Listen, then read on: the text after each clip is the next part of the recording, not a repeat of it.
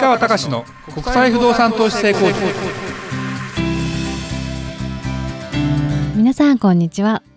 市川隆の国際不動産投資成功塾。ナビゲーターの吉川良子です。この番組は株式会社国際不動産エージェントをお届けしております。市川さんこんにちは。はいこんにちは。国際不動産エージェント代表の市川隆です。えー、りょうこちゃん。はい。まああのうちの会社去年の年末かな研修やりましたね。はい。どこでやるかっていう時に軽井沢にね一回みんなみんなで泊まって料理作ってでちょっと研修やりました。今回は、まあ、軽井沢なんてかっていうと東京から一番近くてそのリゾートとして富裕層が、まあ、注目していて移住者も増えてますよと。別荘売れまくってますよと。いう状態だったので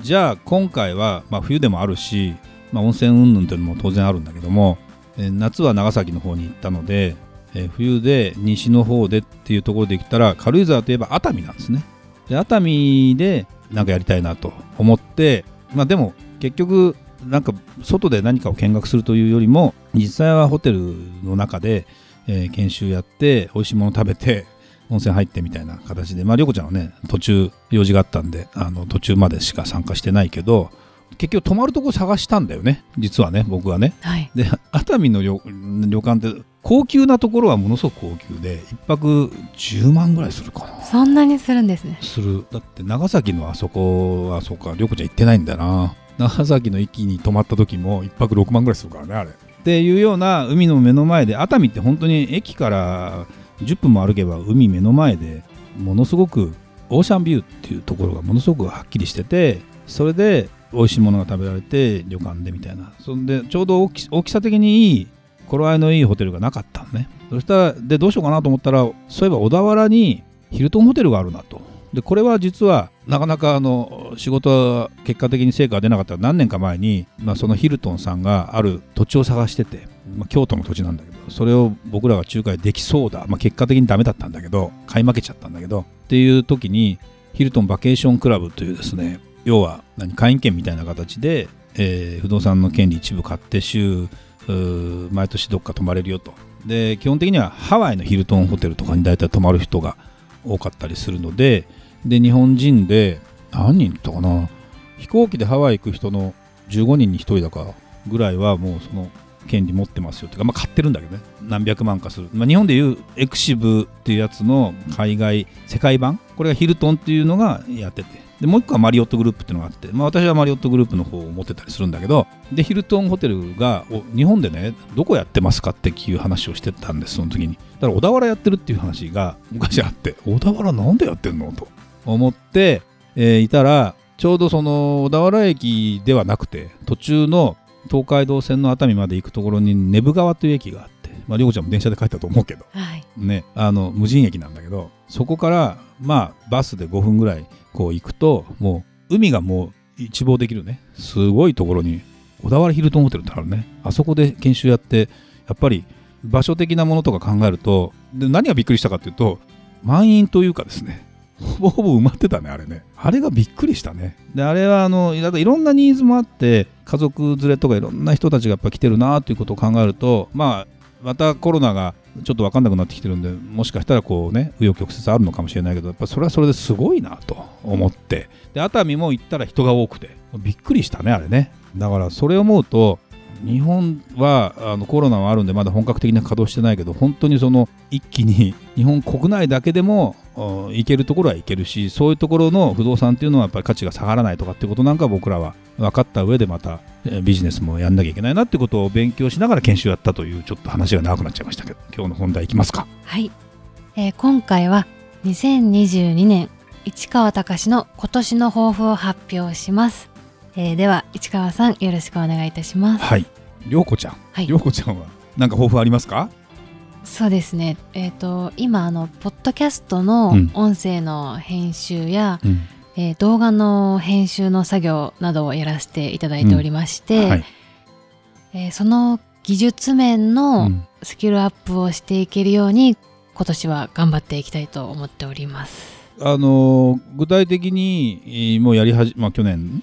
もっと前からかな？あんなやり始めて。やっぱりスキルアップは必要だなと。そうですね。うん、だよね。はい。多分ね。やっぱり映像と音声のコンテンツってもう今まで以上にものすごく大事で何をどううーんやっぱりさサムネイル一つで変わるしで音声もどこまでこだわってどう編集していくのかって話にもなるしやっぱり撮影とかをもっと、まあ、これは音声だけになっちゃってるんであれなんだけどうまく本当はあれだよね。あのお音だけじゃなくてこれを画像と組み合わせた形で本当はやりたいなと。ただ撮影する方の、えーまあスケジュールとかいろんなこともあるので簡単にはできないなと思うんだけどそこら辺がちょっと技術的にね何かできたりするといいよね。そうですうね、ん。なというところで、まあ、僕自身ねあの抱負ということで言うと、まあ、うちの会社は11月からあの決算期が始まってるのでそういう意味じゃもう2ヶ月経ってるんですけど、えーっと5期目。で去年やっぱコロナの影響を受けて決算数字的なところで言うと、えーやっぱりあまりよろしくなかった。これはもう海外にやっぱり行けないっていうのが一番大きなポイントでで今年もじゃあ行けない。でこれは変わらない。で去年はえーそんなこと言っててもしょうがない。で、えー、一昨年始めた、えーでも去年のもうあれだよね。YouTube の登録者数もかなりバッと伸びてでかなりそういう意味じゃ安定的に集客ができるようになってきたよね。ということで考えた時に今年は本当にうんやっぱりね力をつける年にしたい。そのなんだろうな。あんまりその儲けるぞというか稼ぐぞということを前面に出すよりももちろん一個一個の積み重ねが大事なんであのやっぱり新たなこととかを決めたらもっとやっぱり今まで以上にアグレッシブにやっぱり動いていくっていうことが僕の抱負かな。なんか非常にね地味な話なんだけどじゃあだって現実問題さあのアメリカにね照準を定めて、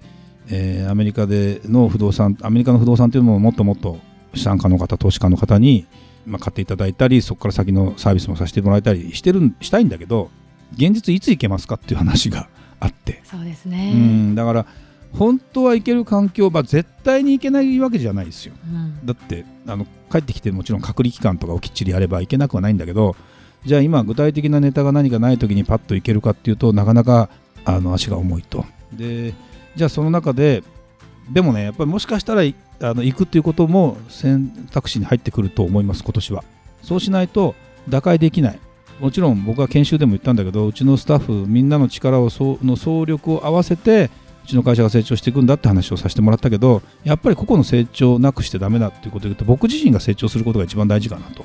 いうふうに思ってまして。でそれを、えー今年もですね今年もなんだな。だからあの今更また新しいことっていうか、まあ、常に僕の頭の中には世の中どうなるかそっちの方向で、えーに行くためにうちの会社ってほらまだこれに一つに絞ってやっていくっていうほどなんていうかな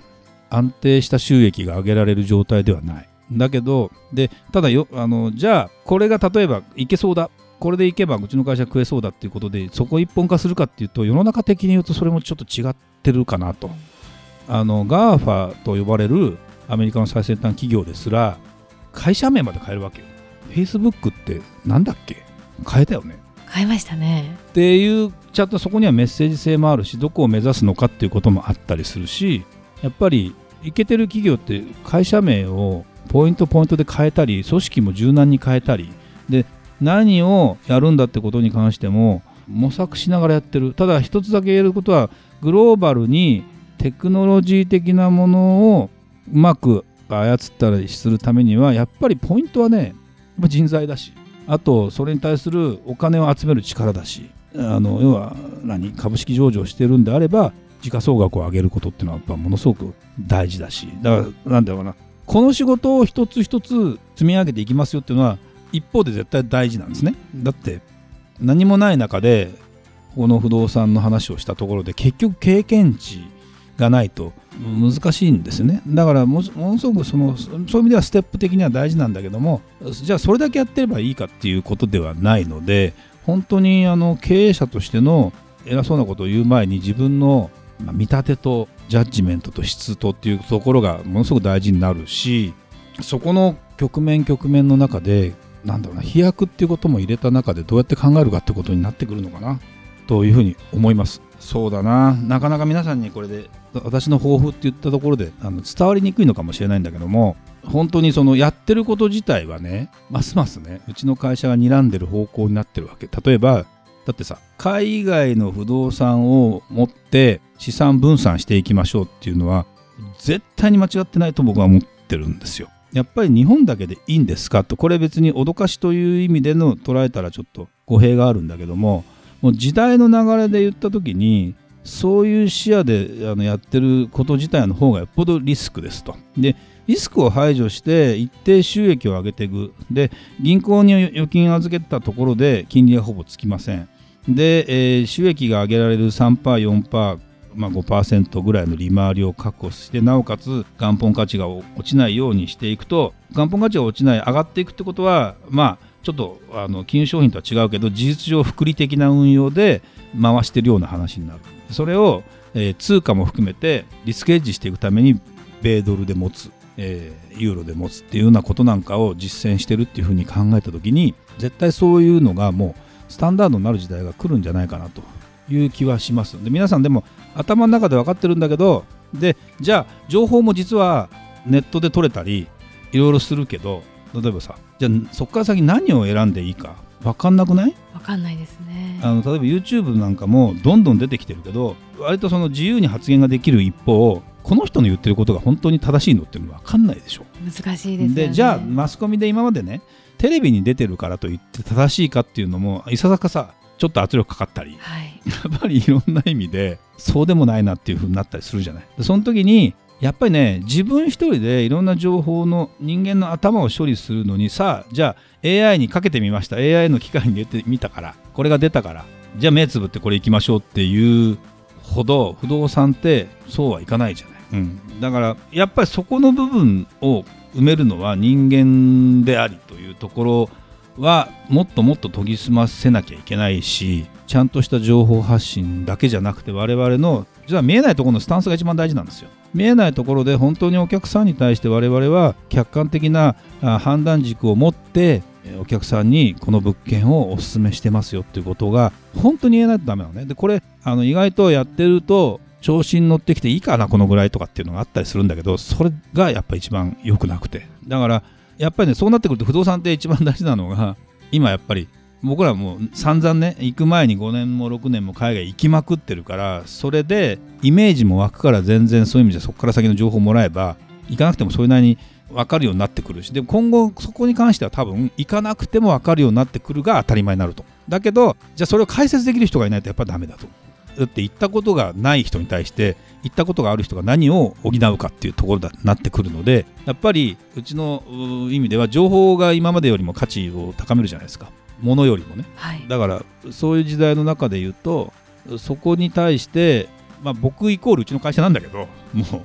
うそこのあの部分がよりもっとクオリティ上げていくってことがやっぱり実際大事かなと思うので多分あの皆さんとお付き合いして何か具体的な話になった時にやっぱり一番うちの良さが出てくるのかなっていう気がするのでぜひねまあそんな話にならなくてもあの一般的な話で話を聞きたいってことであれば全然話もできますしあのいいのかなっていう気がしますけどそんな形で今年また頑張っていきたいなというふうに思います。はいありがとうございました。それではまた次回お会いしましょう。